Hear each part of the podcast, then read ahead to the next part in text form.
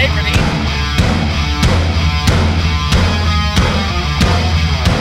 Episode number 89.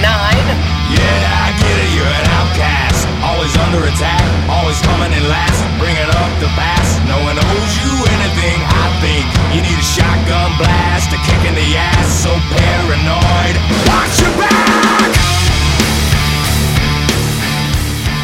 My name is Russ Shaw.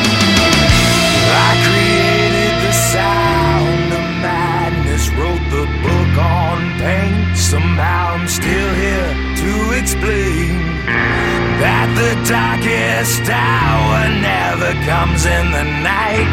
You can sleep with the gun, when you gotta wake up, when you gotta wake up and fight. I created the sound. That is Shinedown with uh, The Sound of Madness. Yes, wrote the book on pain. Now I'm here to explain. Um, that's that's my deal here with the show. I'm trying to, uh, you know, I'm not an expert. I'm not your counselor. Um, you know, I throw up the disclaimer, right? Uh, I'm not. That's not what I'm doing here. I'm just trying to tell you the truth. You, you, get a professional help in seeking advice for mental and addictional stuff, right? Um, here's the deal. God has done a work in my life, and I'm here to talk about that. That's what ASI is. My name's Russ Shaw.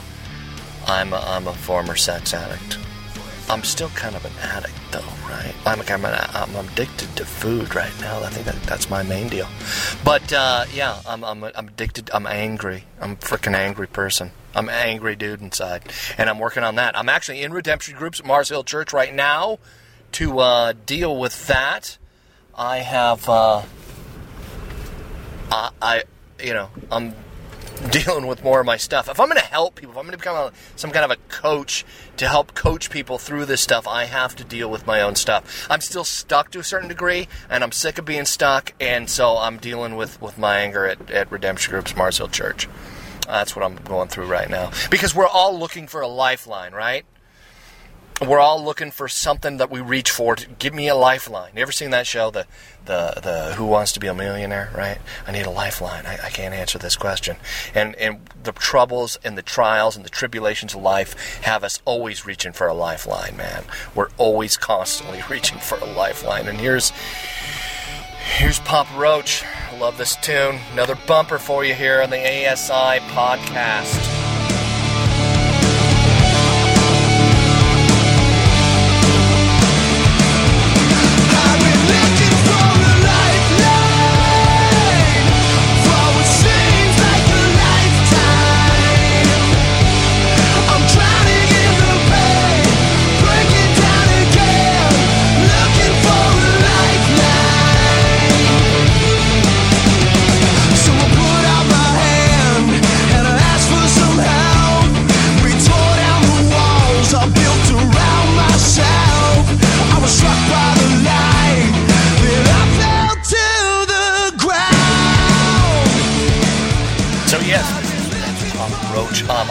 Website, go to asi247.org, click on the music tab, and you can uh, see the tunes I play in the show.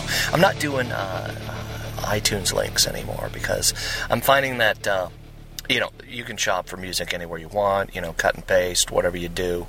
Uh, I'm finding that about half of the people who listen to the podcast are finding me on iTunes. Like the show is is is uh, you know it's being listened to a lot more by other aggregates and other uh, mediums out there for podcasting. A lot of people on their mobile phones are listening, uh, which is awesome. Uh, about half, I, I found that about half of the people who listen are American, which is was really surprising to me. Uh, there's a huge number of people in Australia who listen, uh, in Europe, English-speaking Europe. Um, so I'm I'm humbled and honored by all of you who who are listening to the podcast today, and uh, yeah, I wanted to say that you know the the recovery. Uh, breaking free from the chains of sexual addiction is something that, yes, I have done, and I remain free from that. Like it's prison, and I'm not going back to prison. right? It's a prison that looks like pleasure. It's it's disguised and it's it's like a, a mirage, right?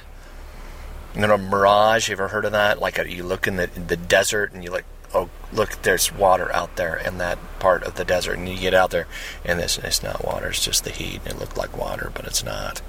And that's the prison of sexual addiction. It's like that. It's a mirage. You get out there, you take a few sips, and it's dry, like shot glasses of sand, right? The prison of sexual addiction.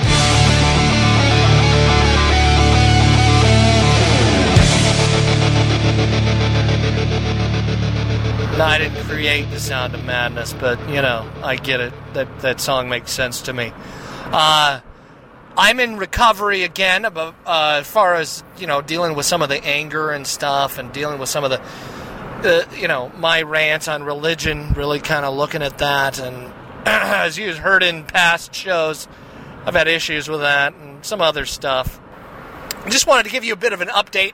I'm just getting right into it, ain't I? I'm just, I'm just right there. I'm just confessing my junk right now, which I know is about me. But listen, I do want to lead you, right? I want to lead the listeners of this podcast to a certain degree, right? To be a leader, uh, you know, follow my steps, that kind of thing. I don't know.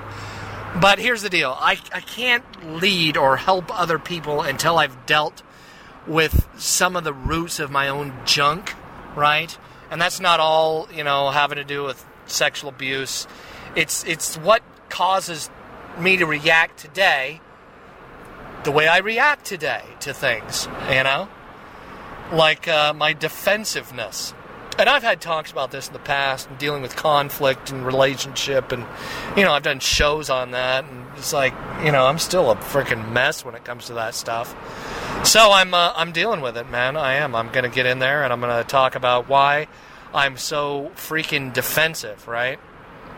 Me and my wife had a uh, an argument and I just she was like, you know, in tears going, "Why do you why do you do this?" And I, you know, once I calmed down and answered her back, it's like I, I don't I don't know. I don't know why I do it. I just do it and it's wrong. Like I'm defensive. It's not that I'm yelling, screaming, freaking out. It's it's really just defensiveness. And I've got a pretty active brain, and I, uh, I'm pretty witty as a person, and I can you know I can win an argument. And it's not about winning. Communication isn't like that in a relationship. It's just not. But I can you know I can twist things and and speak make you know align my words just right and just defend myself and build a nice little wall around myself and whenever get to talking about some deep stuff, right? Getting behind the, the scenes, talking about, you know, heart issues. On my Facebook page, I put uh, a, a, video by uh, Daughtry, Chris Daughtry. And uh, yeah, he's playing the song by Lady Gaga cover of Poker Face and you know that song touched me because I don't know when I heard him sing it, it sounded more bluesy and more. I could hear the lyric more, and just you know, there's something to that. There's something to just uh, you know selling somebody and then saying, you know, I'll show you my poker face. Like I, I want to give you my heart. I'll show you my poker face. So, yeah, that's up on my Facebook page on my on my wall.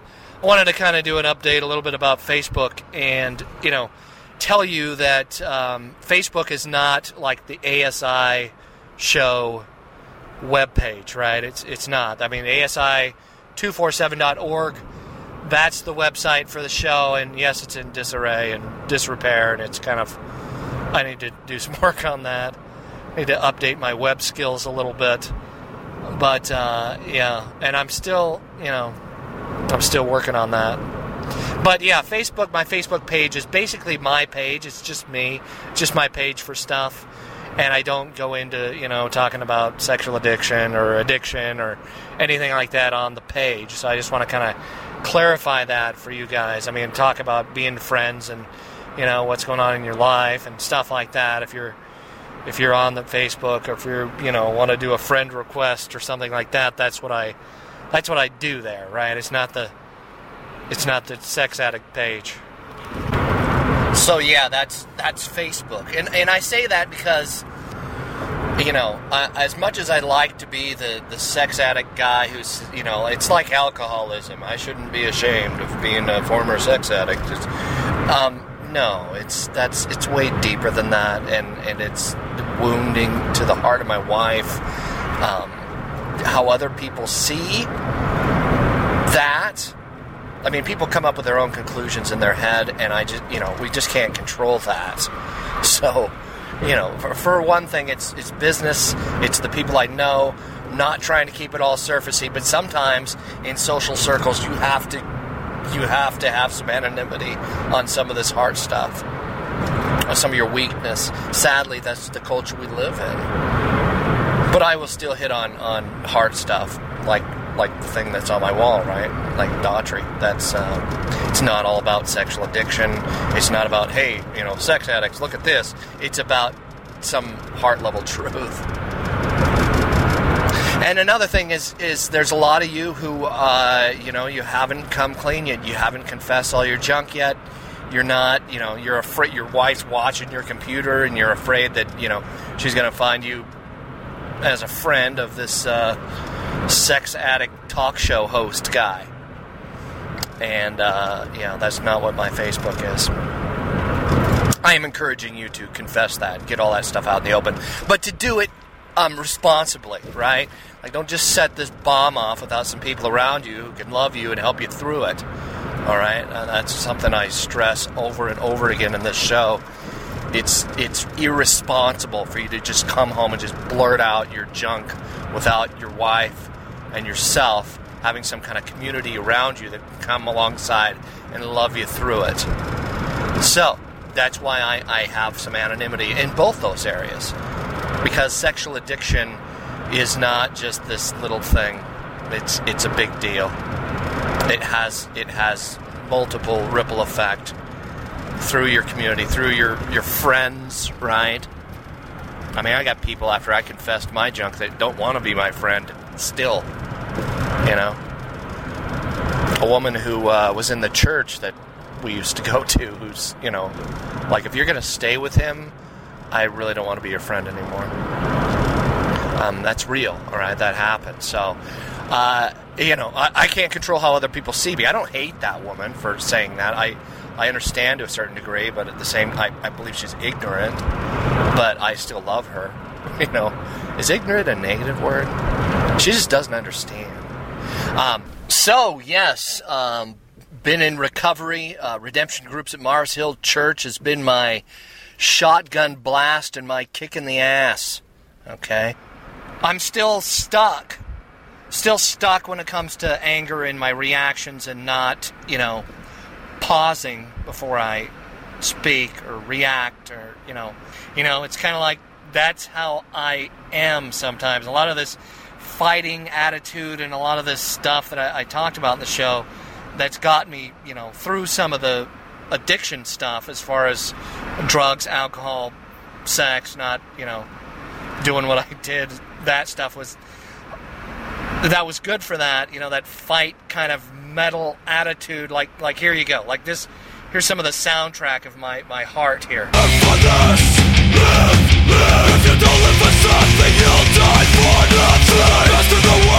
The struggle, the sacrifice. For the truth remained and the new. Motivation, undying allegiance. Striving through the ultimate affliction. Every drop of blood, every bitter tear, every of sweat. I live for this. Every drop of blood, every bitter tear, every of sweat. That's uh, Hatebreed love that band, love that tune. Uh, you know, and that's that's where my heart is. A lot of times, I'm just metal. I'm just freaking out. I'm just, you know, it's not conducive to a, a healthy relationship with my my spouse, right? My wife, my kids, and um, so I'm working on that.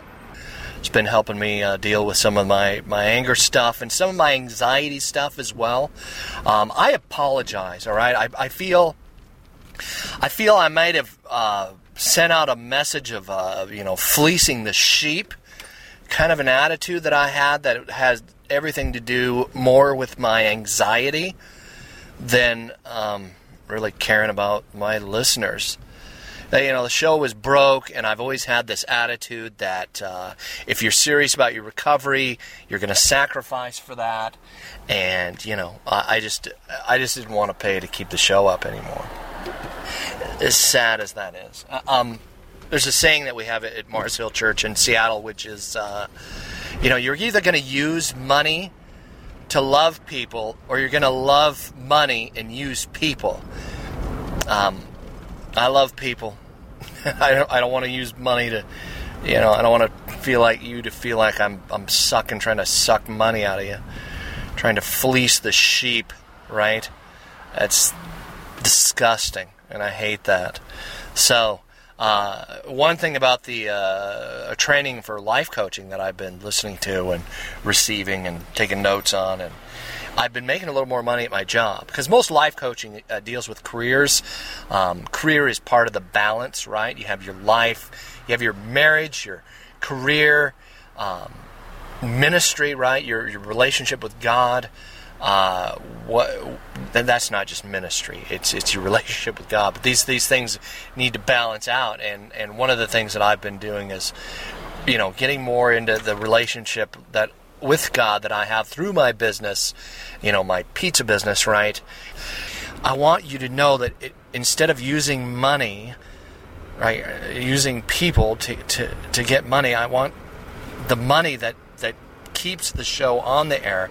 I want to know that it's going to, uh, is helping people, right? And then that's where I want to intersect with you. How does my story intersect with your story? if, if you tell me tell me your story, I, I would like to hear your your testimony. Right? Is this show helping?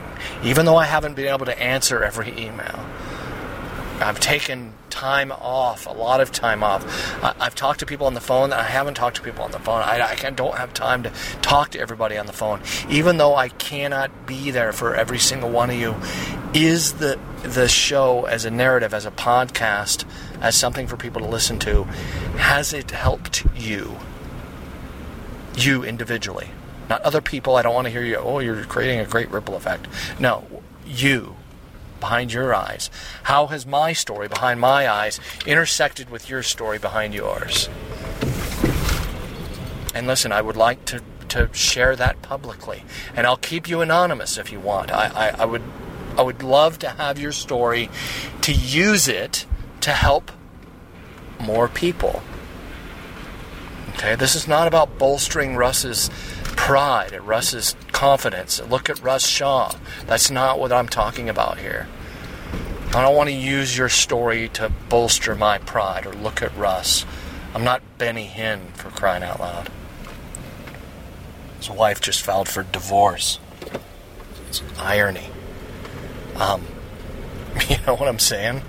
I, I I, I want to use your story to help people. If you donate money, I want to use the money to help people. But first, I really want to know, and, and that's my question to you has the podcast helped?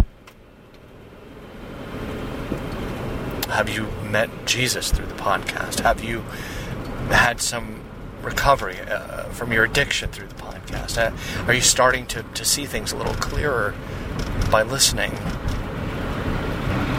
I mean, it, leaving a review on iTunes, right? Um, or sending me an email.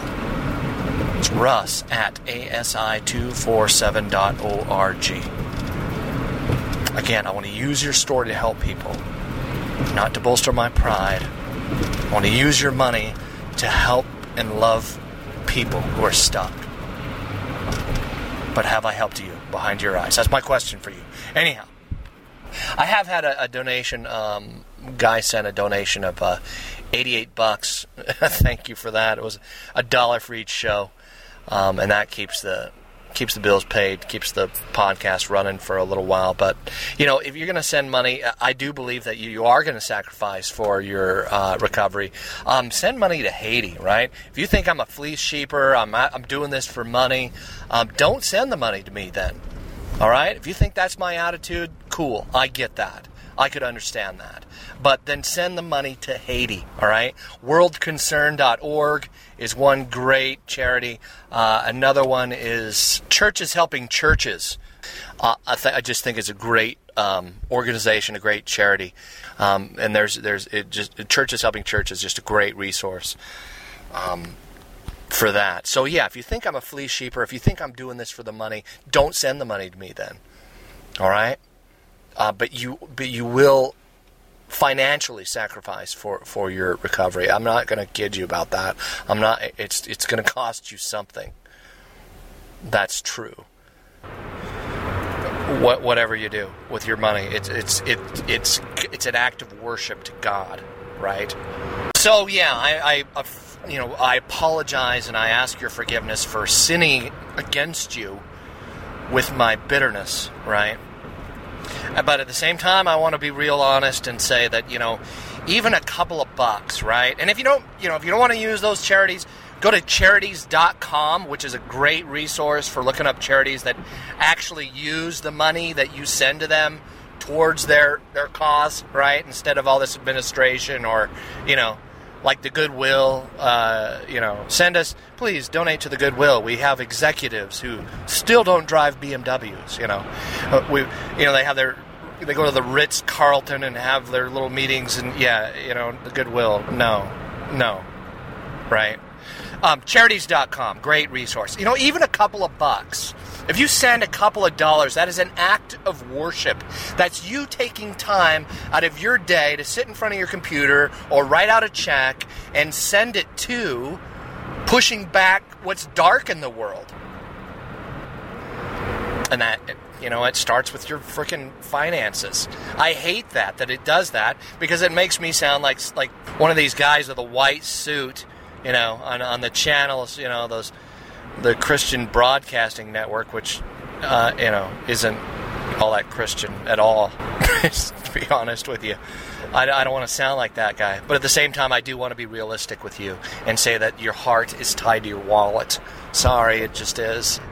And I do think it's good and responsible of you to discern who's um, using people to get money or who's using money to, to love people and to care for people. And I think that uh, that discernment in your heart is a good thing. But don't let it be an excuse not to give. So, I want to check that off the list. All right, I'm done with that topic. Uh, all right, check that off the uh, the ASI note list. You know that I have in my head. All right, tell people not to send Russ Shaw money if he's a fleece sheeper, a sheep fleecer. Sorry.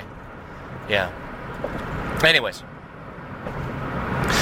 moving on with the show. Um, I wanted to talk about purity a little more.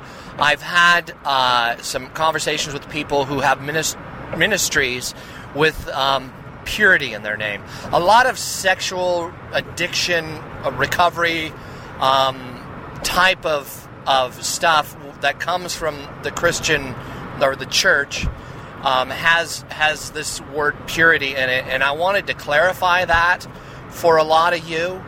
Um, I wanted to clarify it not just for the folks who uh, you know are just kind of Christianity. I don't know. I talk about non-religious Christian spirituality here. I was reading a book called uh, "Blue Like Jazz." Love this book, man. This guy is is awesome. A lot like me in my uh, struggling with faith and struggling to understand Christian spirituality and uh, what that all means. And I just wanted to, um, I just wanted to be perfectly honest with you and, and to understand that, uh, you know, this guy goes through a lot of, of his stuff and his issues with Christianity, and I do as well on this show. And I, I'm, I'm going to uh, do that here, uh, talk about how I, I worked out understanding Christian spirituality over religion and and what that looks like um, when it comes to, to this word purity. Um, partnersforpurity.org is uh, a guy started, uh, friend of mine, the guy that does the uh, higher-calling.com. Uh, also, another great resource, um, the dude right? My buddy the dude out there with teensagainstporn.com. It's another great resource. These are two um, like message boards where you can talk about your your addiction, your your stuff. Um, this does not take away from face to face, eye to eye communication and talking about this. I think that is critically important. But it is a great resource. It's a great place to go when you're tempted to start typing bad words into Google again, right? You're going to type naughty words into into YouTube. Don't do that. Go to uh, higher-calling.com or teensagainstporn.com. Um, Jeff Fisher, who's a great guy, does a, a podcast. Uh, was doing it for a while until called Top Tips. Does a really short little show, um, under you know under like 20 minutes, I think it is, under 10 minutes something. But uh, you know, top tips on sexual purity, um, partners for purity. Uh, there's another. There's a. I, I could go through a bunch of different great ministries with the word purity in them.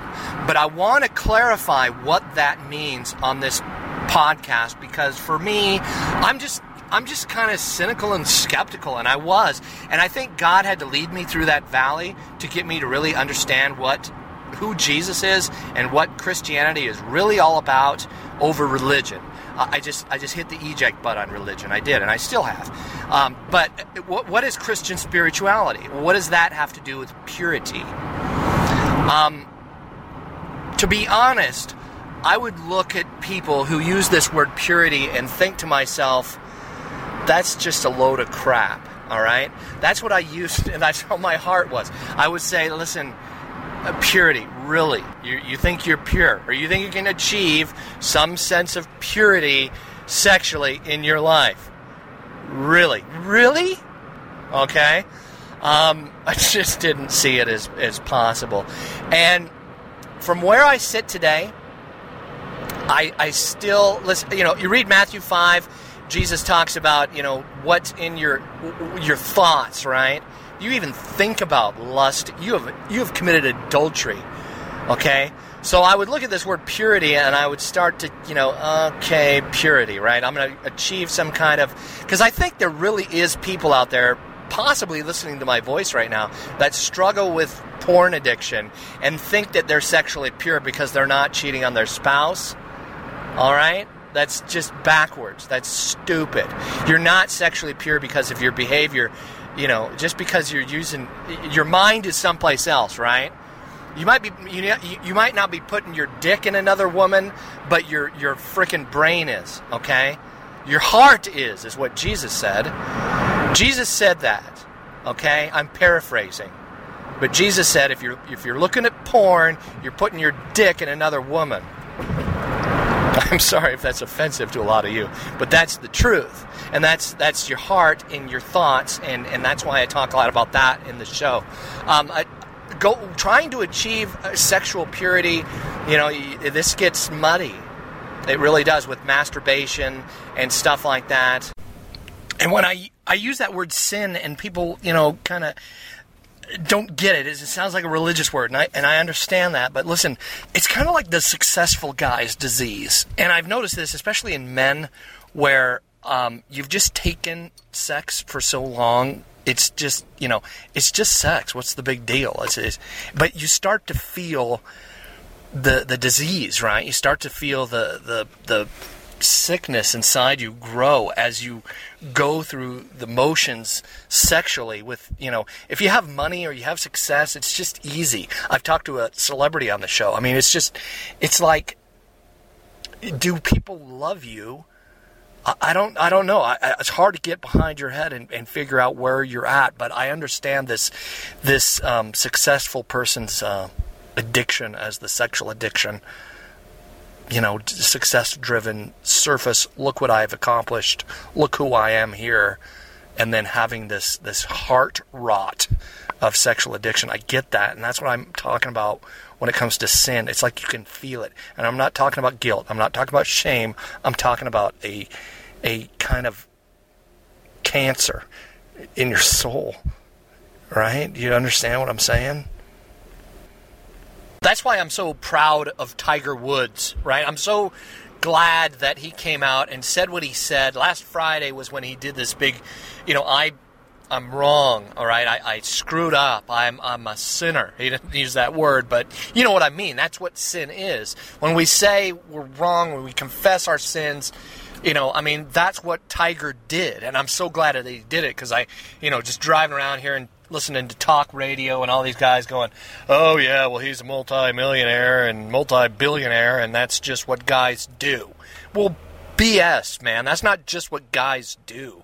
All right, the guy's got a good heart. He, the man loves his wife. He didn't want to keep doing the things he was doing. Part of addiction is you don't want to do the things you're doing, but you keep doing them anyway. That's habit. It's a bad habit. It's it's addiction. It's bringing you to your knees. Well, people could just stop any time. There's no such thing as sexual addiction, all right? You're an idiot. People who think that are stupid. You're just just not true. It's going to take work. It's going to take time for for Tiger and you to to heal from this. It took me a couple of years, man. But I'm so glad that Tiger did that because there it's almost it's part of our culture that guys are just like, "Oh yeah, well, of course, you know, he cheated on his wife. He's he's rich and he's got opportunity and that's just it's just sad that people think that way. That there's no such thing as love, right? That a man's just going to go get his because he that's what men do. BS. Okay? That's just not. Men are image bearers of God. All right? Just because a guy's got opportunity, you know, me being the pizza guy, I had opportunity. Just because you have opportunity doesn't make you, you know, oh, well, of course, you know, you wave a carrot in front of the. No. No. Is that true in some cases? Yes. But it's sin. Do you understand? It's wrong. It's loveless. It hurts the person that you stand before God and do your vows, or, or, or you know, the future person. You want to fall in love. And that's what a lot of guys don't understand. Like they keep going through these successful guys, right? They keep going through these short-term sexual relationships. And they call it love. Maybe they call it love. I don't know. But they just can't get there. Like they keep trying to reach some boom, maybe if I can have a threesome, maybe that'll do it. Boom, you know, they just don't make it. It's just like it's hitting a ceiling and there's no way they can break through it. That's because it's loveless. That's what you're looking for. You're looking for intimacy. You're looking for someone to get you. All right? It's the way that God designed things to be. That's why that's what sin is. I, I just pray that you get that. You know, it's like a bad band you go on this music alley. It used to be PodSafe Music Network, and I'm trying to find you know music for the show and stuff. And there's just a just a lot of bad, bad bands, right? They just sound like crap. It's like, and some of them have really good music until the guy starts to sing, or the woman starts to sing, and the lead singer comes. It's like, oh my god, that's horrible. Stop. You know, that's what ethics are, right? Good ethics are like good art. It's just beautiful. It's just syncing up with the way things are supposed to be. There's a reason that things are beautiful. And and mucking it up is sin. Does I hope that makes sense to you guys who you know look at sin as a religious word. Tiger Woods confessing his sins. There was even on the the news used that word. But that's true. That's what he's doing. He's syncing back up with love. The fact that he loves his wife you know, I love Tiger for that. No, the celebrity I talked to was not Tiger Woods, just for the record. I really like what uh, John said, the guy who does partner, Partners for Purity, and talking about how in relationship with other Christians you start to turn from what's top heavy. And I love that he coined that phrase top heavy. Like surface uh, pure on the surface, like Jesus, you know, went after the Pharisees for that. You know, the the cup that's all shiny and clean on the outside, but inside you're all, you know, you're nasty and dirty, and you know, you're like a whitewashed tomb. You know, like a nice tomb at the graveyard. I like the message translation. It's even in that song by uh, by uh, I wish he would have got that. Alice in Chains. Look at the beautiful grave with the pretty headstone and the flowers on top, and under, underneath is just rotting bones. So it's really chasing after what you're motivated by, right? And the number one thing that I want you to understand about purity, okay, and I want you to hear this, all right? Turn up the volume on, on your on your device there, whatever it is.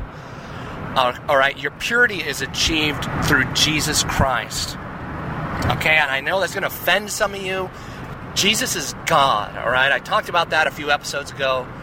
That God enters time and space as a man, all right? Time and space are not things that God is constricted by, right? They're things He created. And He was able to enter time and space as the Son, be walk amongst us, right? Incarnate. Carnate means meat, right? God in meat. And and you know, and He loves us that much. It's John 3:16, right?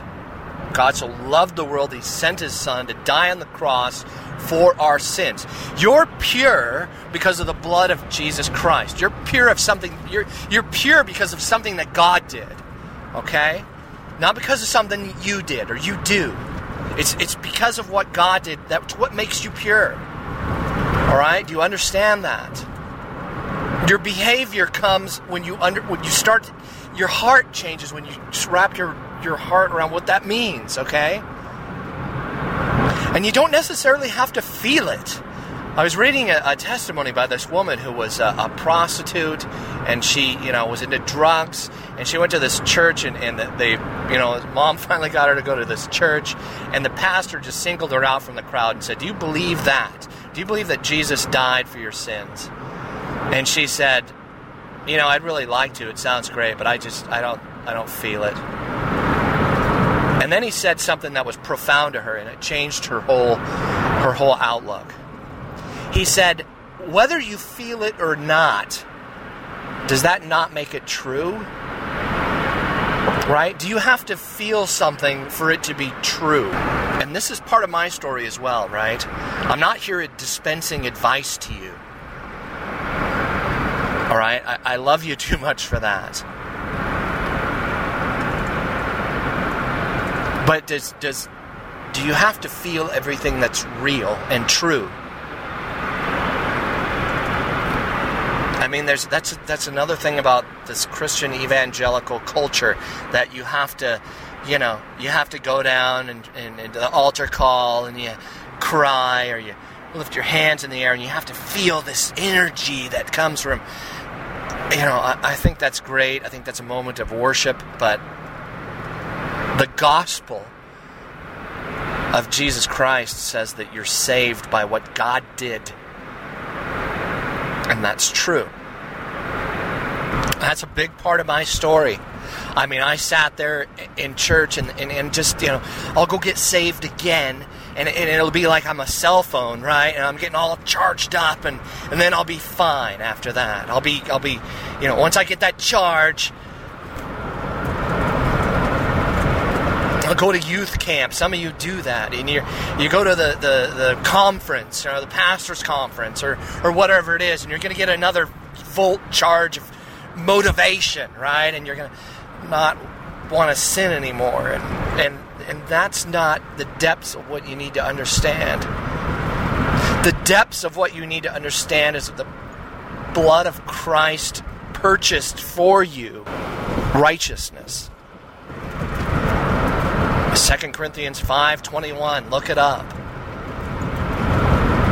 I, I could give you so much scripture that, that points to what Jesus has achieved on the cross. His atoning sacrifice for your sins makes you pure. What he does makes you pure. You can't clean yourself. You're not gonna you're not gonna get there by by cleaning yourself. It, it doesn't work that way. And, and, that's really what I want you to understand because I think there's a confusion in the Christian religious culture that says, I have to get, I have to win, I have to be. Uh, it's, it's, and I don't really, you know, I'm, tr- I'm letting go of my anger some with, with some of the the, the pastors out there. I think they just don't understand. You know, they think that they, they talk about justification, they talk about Jesus on the cross, and then you're supposed to get it, right? You're supposed to understand that, check it off the list, and then we're going to go into sanctification, which is you being purified, the Bible says. The Bible talks a lot about purity. I get that. But let's not confuse sanctification with justification. If you don't understand justification, you're not going to be sanctified by your own works. That's biblical too. And it's just like John said it Partners for Purity, right? It's top heavy. When you put your actions ahead of what Christ has done on the cross, it's top heavy. And, and that's a big part of my story as well, eh, going into my story some more. I got an email uh, from a listener who, and I love these kind of emails because it's one of those, you know, I'm not going to just stop listening, but I do want to address this in what you said because it bugs the crap out of me. And this listener said this, and I love this. He said, uh, I'm sorry for my language. All right, if you guys having issues with that, I'm still, you know, I'm in counseling. I'm working on this stuff. Um, I know that that offends some of you. I'm, I'm, I'm working on it. Anyways, uh, he said that when I talked about C.S. Lewis um, saying that God doesn't flick people into into hell, right? Like God's not crumpling up people and throwing them in the wastebasket. Like hell is this, you know, basket that he's trying, you know, throwing people into. That that's not how it works. That we we choose hell. Okay, the Bible says that it's, it's not in God's will that anyone should perish. It's in Ezekiel. Um, it also talks about predestination. There's some confusion in this, and Calvinist circles where you know there, there's some religious people that start to they, they think that they can pick which ones are predestined and which ones aren't i mean the truth is I, I believe god looks at the landscape of time he doesn't see time as we see it we can't even comprehend how god sees time i think god sees time more like a like a field and he can see what's that past present and future are all right in front of him god created time okay we can't even wrap our minds around that it's like me trying to trying to explain the internet to my dog, you know. So in, in my story, I you know I got grace, right? Like I, I understand grace. Uh, that's great, Russ. Jesus died on the cross for me, but I'm I'm stuck. I'm a I'm a filthy, dirty, rotten pervert, and this stuff ain't going away by itself. So, you know what, what, what I don't understand. So that was his his argument, and I, I, love his argument. We'll call him Mr. J, right? Mr. J's argument was that uh, you know why would you sign up for hell? Like if you know it's hell, like I'm not going to hell. I don't, I don't want to go to hell. You know, place of torment and darkness, and you know where you're separated from God. Who would want that? Who signs up for that? Like people sign up on a sign up sheet for hell. That's ridiculous. That's what he said. And uh, the truth is that, and this is going to, you know, for some of you skeptics out there, you're going to have to hang with me on this and, and just, just stick with me here. But Satan and demons are real, okay? Not every cognition that runs through your mind comes from you. Some of it comes from your flesh and all you know, all the, the hungers and desires that you have inside you. But there's some of that stuff that is, you know, there's like gasoline that's being thrown on that fire. I hope you understand what I'm talking about. And that gasoline being thrown on that fire doesn't necessarily come from you, okay? Like the devil will tempt you. The devil will throw thoughts in your mind. The devil will throw people in your in your way. The the the devil's goal is to to get you to hell. And it doesn't matter how he does it. You know, he can even set you free from sexual addiction as long as it's uh, you know, as long as you're into some weird kind of spiritual enlightenment that is, you know, all about you being self righteous and getting to some plane of enlightenment all on your own through your strength, right? In your sexual man, right? In your behavior. But if it's based on, you know, become self righteous, your life gets out of balance, and the biggest thing that happens, the, the fruit of that is you just become this loveless, self righteous holier than thou type of person, right? That is not good fruit. That's that's not you know, that, that doesn't inspire people. That's not showing other people how you've been reconciled to God. Because I think the biggest kind of self righteous sin of current evangelicalism today, even in dealing with this issue, which a lot of churches are taking this on now, and I'm, I'm glad about that.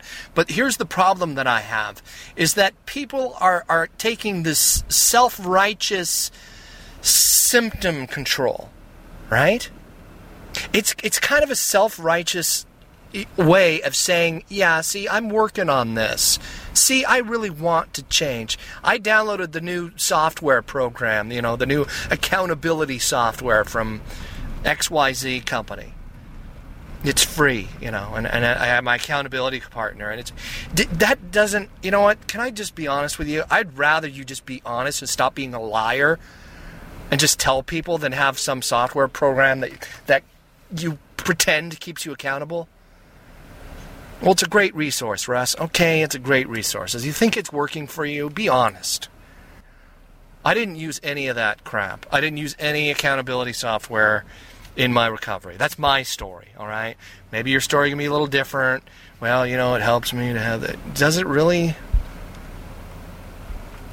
Maybe I should just challenge you like Dan Hazen challenged me. Just don't be a liar.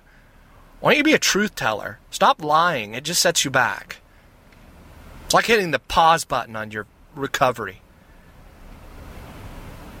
Stop being the self righteous, smug person who sits back and thinks that their behavior modification is going to set them free when they really know that they don't want to be free. And that's what they need to deal with. That's what you need to deal with. You really want to be free. Well, of course I do. I downloaded the software. No, come on. That just makes you look like you want to be free. Where's your heart? Understanding the gospel. The gospel of Jesus Christ is what set me free. Not all the steps, not the software downloads, not throwing away my iPhone. Right? None of that stuff was even even existed then, but you know what I'm saying, right? If I wanted to look at porn, I was going to look at porn. If I had software on my computer, I'd go rent DVDs. If you want to look at porn, you're going to look at porn. 2 Corinthians 5 uh, 14 through 21. Look that up. We've been reconciled to God through Christ, not by our own doing. Religion says that you get there by manipulating God. You don't manipulate God, He knows your heart.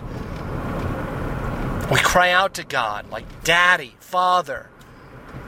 We've not been given a spirit of fear, right? I'm afraid Dad's going to kick my butt. Jesus died on the cross for your sin and purchased that for you. You know, a fish doesn't end up in the bottom of the boat and going, I didn't sign up for this. Loveless, distant, alone. You cannot give a crap and just sin against God and, and, and you know, use his daughters for your own you know, like your own meat, right? You really think that you're going to get away with that? You really think that God is not going to is not going to have any problem with that? That you would just prey on his daughters like they're like they're food for your dick. Ladies, that you would trap men. That you would use that to trap a guy just to, to get off right? You think God has no problem with that. Listen, I'm not trying to shame you. I am no better than you are. I want you to understand that. I'm not trying to shame you. I'm not. I just want you to understand that grace isn't cheap. This this free gift we have. We're we're gifted with grace. It's it cost Jesus his life. God created all of this, right? God's creation. God goes through the, the work uh, of coming to earth as a man, entering time and space as a man, and, and we, we just think that's cheap. We just think that's oh well, it's free and everybody gets it, so it's you know no big deal. It's like a flyer at the supermarket that they put on the counter for free. It's a lot more expensive than that. It's like a 10 tons of platinum, all right? Do you see it that way? That's the grace you've been given. I, have been journaling about this lately. I find myself doing this. I used to shake my fist at God. Where are you? You know, in my pain. And you know what? I'm, I'm working today. I have a job. I can pay my bills today. My kids are healthy. My kids don't have cancer, right? I'm talking to this guy. I know his wife has cancer. I, my wife doesn't have cancer. It's God's grace to me. It's God's grace to me in this moment. To me, just me, behind my eyes, I've been given a whole lot of grace. I have certain gifts and abilities that God has given me and, and granted to me. It's God's grace to me. He loves me. My Father, right? It's like my friend John at higher-calling.com or, you know, Partners for Purity. He said, you know, about being top heavy. I used to parent top heavy. I still do, you know, in a sense. It's kind of like Martin Luther said. We all have that temptation to fall back into religion, right? It's like my, my son, I, I tell you know, you're on the Xbox too long, dude. You need to get off the Xbox. And, and I, you know, my temptation is to fall back into you know, I'm coming down on you. You don't get off the Xbox, I'm coming down on you. Or, you know, if you get off the Xbox and do your homework, then we'll pay you some money. We'll give you money for good grades, son. You know? That kind of thing. That's not how God is with us. God loves us. And, and his main, you know, it's like trying to get good fruit out of rotten branches. You know, why would you want that? You know, all I care about is the results, you know, having a convenient child. Our relationship with God as Father is, is, is one of, of grace and love.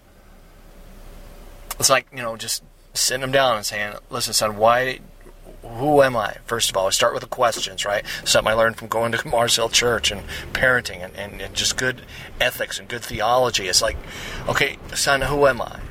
Well, you're my you're my dad, and why do you have an Xbox?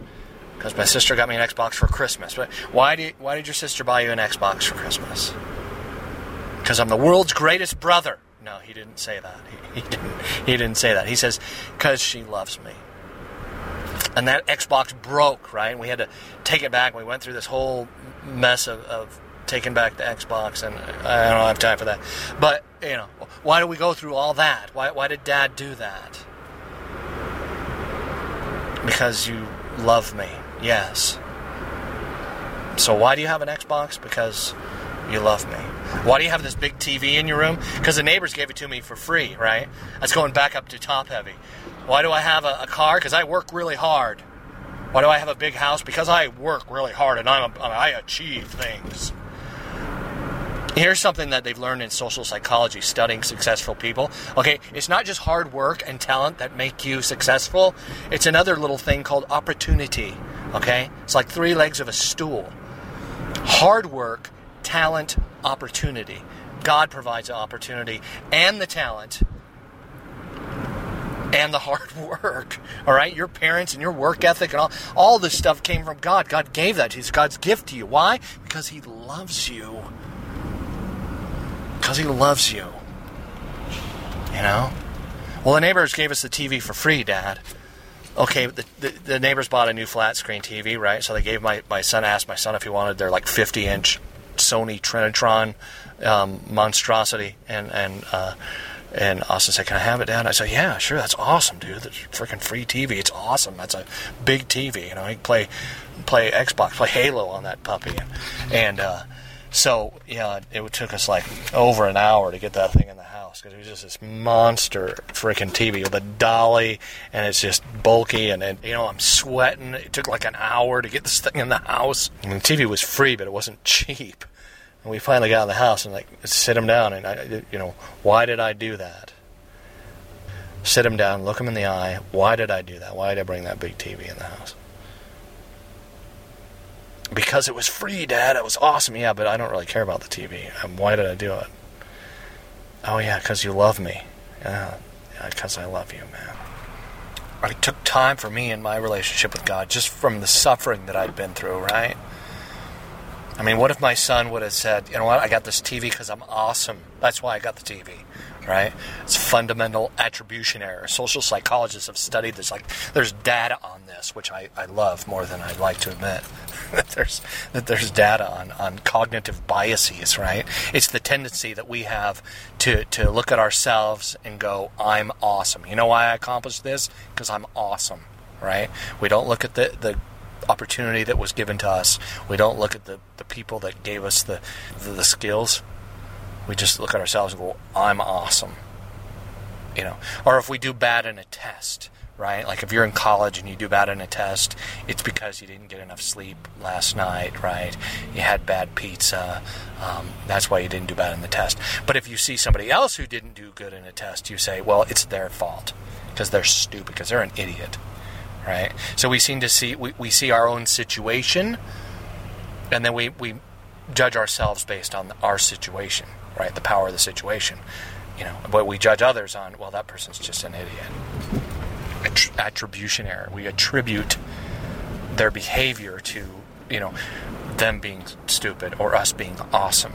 You know, I attribute success to me being an awesome person, and, and sadly, that is rampant in, in the Christian church. It's graceless. Forget all about Jesus. I have a friend, Craig, who, who, will say that. You know, we grew up and we talk about stuff, and where's Jesus in that? That's a good test for you. I got an email on that. I got a listener who says, "You know what, Russ? I'm going to church now, and and I and I have a hard time because I just look at people as a lot of I just see I just see a bunch of fakers. Russ, help me out with that, and I and I get that, dude. And I think that I hope that my self-righteous, anti-religious attitude hasn't rubbed off on you, you know, because I, you know, I have that too. But at the same time, I, I get that, you know, what Jesus said about, um, you know, what Jesus said about cognitive bias, right? He said, um, "Why do you look at the speck in the in your brother's eye when you have a log hanging out of your eye?" And then he says, "You know what? Don't cast your pearls to swine, lest they turn on you and tear you to pieces. Okay? So what what is a good church? Cuz I I I recommend that you go to the church. I I implore you to run to the church when you need help. When things have hit the fan. When when everything's gone wrong, when, when especially when you need help. You need to run to the church. I don't want you to be self-righteous, okay? That's I want you to run to the church like like an injured person would run to triage, okay? I don't want you to have this self-righteous attitude, all right? I'll go back to the to the, you know, my, like my relationship with my son. You have a relationship with God, okay? You know, that's what I said in the past. Like, you need a relationship with God. No, you already have one, all right? And if, if my son goes upstairs and starts punching his sister straight on in the face, blood running down her out of her nose and her eyes and I'm just going to sit back and do nothing about that? No. And don't think God isn't either, all right? Something we talk about in redemption groups. Um the the movie uh another another God's grace to us back in the 90s, uh, Steven Spielberg made this film called The Prince of Egypt. It was, at the time, it was the most expensive uh, animated movie ever made. It went over like a $100 million. I bought it, you know, a couple months ago at the VCR tape used store for a dollar. Okay, how awesome is it that we live in a country where, you know, uh, I live in a country where I, you know, somebody could spend a hundred million dollars to entertain me for two hours, and it cost me a dollar. You know, I mean, that's that's awesome right there. First of all, um, second of all, it's the book of Exodus, and he really does a good job at staying right there with the text. I mean, he doesn't take a whole lot of creative liberty outside of the text uh, of the book of, of Exodus. Um, Moses' relationship with God, uh, Moses' relationship with Pharaoh. Uh, and, and, people love to look at themselves as, as Moses, right? Oh, I'm Moses. No, you're Pharaoh, dude. Okay? Can I tell you something? A lot of this addiction stuff, a lot of stuff in 12 step, you know, making amends and, and, and stuff like that, a lot of the, the you know, I think there's a good kind of fear, all right? step one of the 12 steps is is is a reflection of that. Proverb says that um, the fear of God is the beginning of wisdom. Step one in the 12 steps says, I have a problem. Okay? I have this thing owns me. I, I, it has power over me. I, I, I can't fix myself. Okay? That's good fear. It's good for you to, to admit that. So don't be self righteous because if your life is burning down, it's because you're Pharaoh. All right? You can't just abuse God's children, God's daughters, God's sons, and expect God to be okay with that. Right? And it's not that God's coming down on you. How much grace does God have for Pharaoh? God could have just killed him right off the bat. And, and what does Pharaoh do? His heart just keeps getting harder. Okay? I, I see a lot of myself in that. I used to hear, oh, God's my father. Well, I wouldn't stand by and let my kid get raped. You know, where was God in that? I had uh, issues with that. I had some bad, uh, you know, bitterness in my heart towards that, okay? All right, free will. I was victimized, all right? I know we like to say, oh, don't be a victim. And half my life I walked around saying I'm not a victim and I'm awesome because I can own my own business and, you know, I, I, I was a victim. I, I don't even talk, it, talked about it. I'm so awesome. God it will hold those people accountable, that guy accountable, someday. If he doesn't repent of that. God is a just God. So think about ethics. My problem with like Buddhism, right? I knew a very successful drug dealer who was a Buddhist. It's kind of a pagan Buddhist combo dude. All right. Can, can I tell you something? Drug dealers don't call the police when somebody rips them off. They take care of them themselves. And, and some of that's really freaking brutal. All right. I'm not going to go into some stories on that, but I, I, let me just tell you something. I was in that world, and this guy was very good at, at in his little karma and his little um, self-righteous attitude towards, you know, he just, you know, he was just a supplier. He just had to take care of business. People get what they deserve. Okay, there's harm in that when churches take that graceless, godless, gospel-less attitude. Okay, the good news of Jesus Christ isn't you pull yourself out by your own bootstraps. That's not the good news. Good news is that God loves us and He gives us grace. We don't point to the cross and say, you need to get right. We kneel before it on our knees and we tell other people there's room. And I know I'm being hard on some of you in this episode, but I want you to understand freedom, all right? That word freedom. With all that where the wild things are like energy, right? All that that kid, you know, you just wanting to live life and you just wanting to have fun and you just wanting to be, just be you, having fun, living life. All that energy. You're looking for freedom. You're looking for a lifeline. And where are you going? Where are you going? That's beyond all the things that you need to do. All right, I'm addicted to porn. I need to do these things. I want you to ask yourself, what's your definition of freedom? What's your definition of freedom? How, what defines freedom for you? In those times when you just want to live or when you just want to reach for a lifeline. What does freedom look like? And is Jesus enough? Is Jesus enough for you? And if you don't know what that means, or if you don't get that, maybe that's where you need to start. That's where you need to start. Not with a new download to your computer to, to watch your web browsing. I've been criticized about being a church basher, right? And a, a pastor hater or a priest hater, right? Russ hates the Catholics or the Protestants or Russ hates denominations. Russ hates the church. And I don't hate the church, man. I love the church. I love the church. Okay?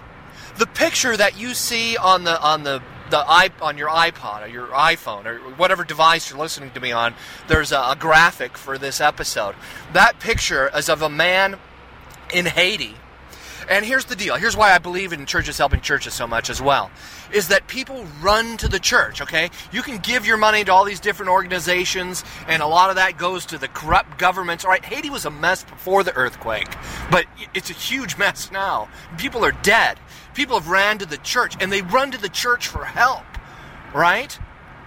Listen, this is an earthquake that's happening in your life right now, and it's slow over time, all right? What happened in Haiti was all at once. But this earthquake, this sexual um, thing that you have, this deal that you have, it's an earthquake, and it's slow over time, and it'll devastate everything. It's devastating millions, more than the devastation in Haiti. It's it's creating a ripple effect that's going to kids, and grandkids, and divorces, and death and destruction. All right.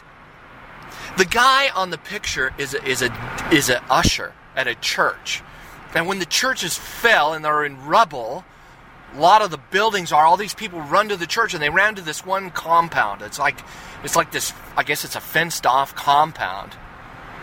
And and the sad one of the sad things about haiti is is the sex trade. And a lot of sickos who look at this as opportunity. And they go to you know they go to prey on, on widows and orphans right? They go to find these teenage girls or kids that they can and then so this guy he's standing there with a gun all right that guy standing there with a shotgun to protect the church from those that would come in and, and, and destroy and hurt and, and cause harm.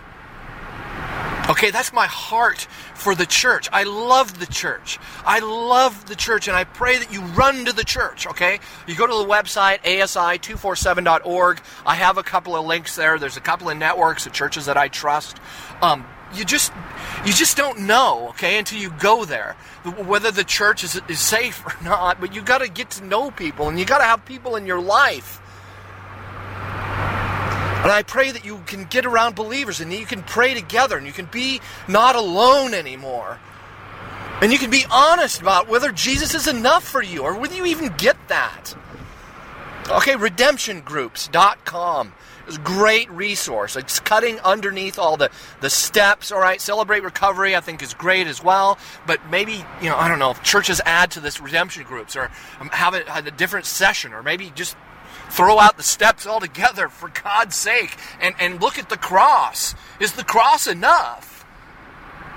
Okay? If God, who created everything, created all of this, created the universe, came to earth as a man. Don't you think that we should maybe get that in our heart? Can you throw out religion and look at the cross? Okay? Jesus is historical evidence, all right? It's history, it's historical fact. It's not religion. Jesus is real. It really happened. The cross really happened. He really did rise on the third day. He really is God in human flesh. Is that enough for you? Is that enough for you? Uh, check this out. This is my heart for you. This is why I love you guys. This is what I want to. Uh, I've learned as a jacked up sinner saved by grace there's two of you. There's two camps out there right now listening to my voice, and one of them is um, you just believe you're so bad that you, you can't. You're not going to get fixed. You're not. There's no hope. You feel like you're just this horrible, awful, really bad person, and there's no grace for you. You, you think the cross. When you say that, you think the cross. You're too good for the cross. It's it's a twisted self righteousness, and and I get it. And you're so locked into your own pain and your own story and your own only knowing you you know that you, you just think you're you're too good for the cross. You know you the cross doesn't quite make the grade for you. God's suffering and dying for you on the cross is not doesn't cover you because you're so bad right covering the sins that you'll commit tomorrow all right? How many of the sins that Jesus died for on the cross 2,000 years ago were future sins? For you and me, they all were, right? And this is going to, like I say, your sanctification is not a sitcom, okay? It's not going to take a half hour, an hour, and then it's all good and, wow, he's arrived. No. It's going to be a lifelong process. God cleaning your soul.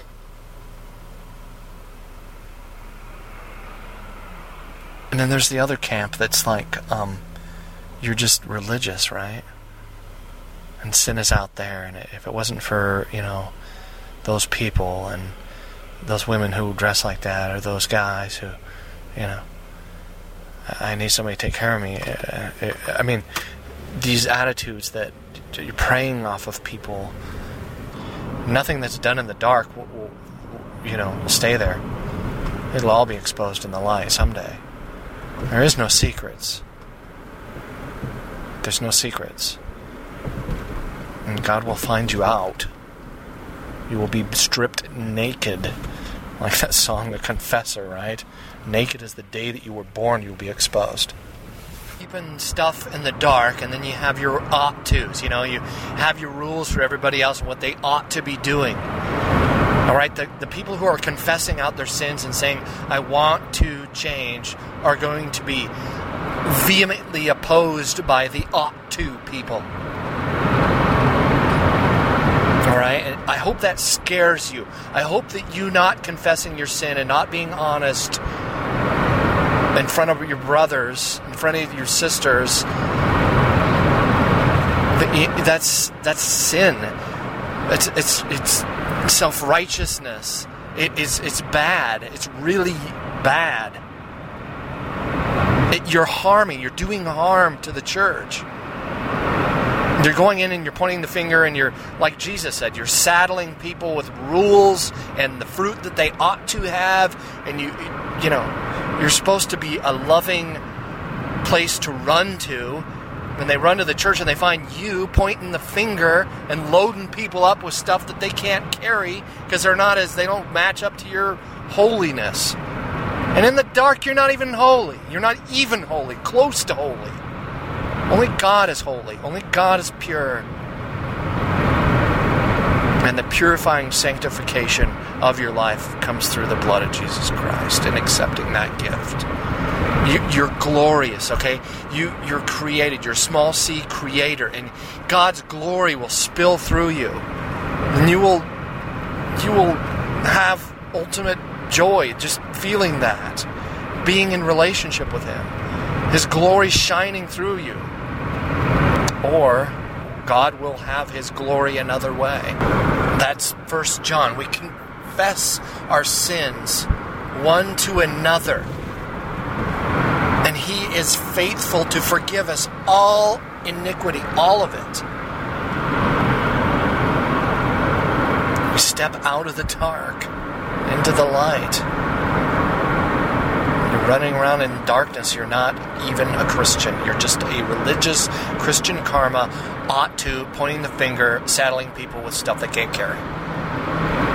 And God will have His glory through your tormenting all right? Forever. You religious, self righteous hypocrite. I love you enough to tell you that. You need Jesus. You need Jesus.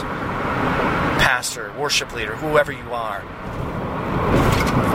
Church should be a place to run to, not a place to run from because it's shaming, guilting, Man, I love you guys. grace of God is so beautiful. Pray you get it. Because just like there's no secrets, there's also no such thing as getting away with murder. All the people who think they got away with their crimes, and sometimes, you know, I've heard people who've worked in, uh, you know, in law enforcement and in, um, you know, being public defenders and I mean, just the horrible things that people get away with because the legal system's broken, right?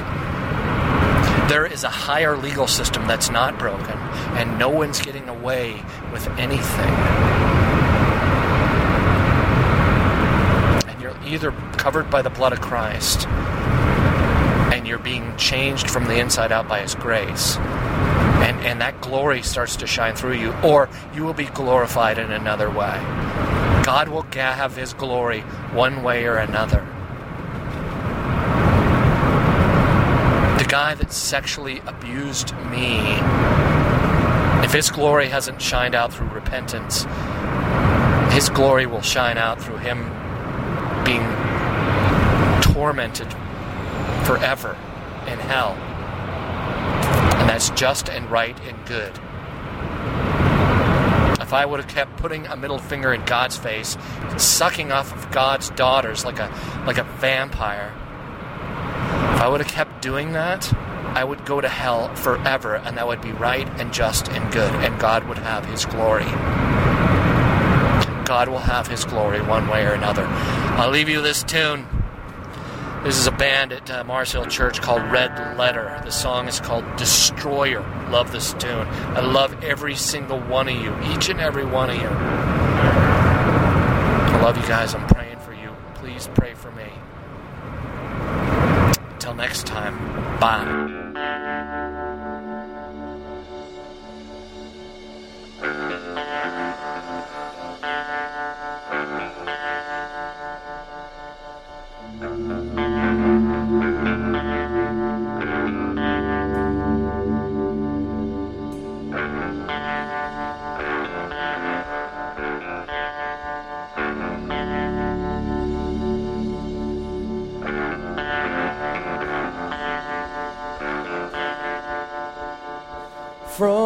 First time you flooded the earth. To the last time you burned off the curse. To the way that you hated your son. When you hung all the sins of the world.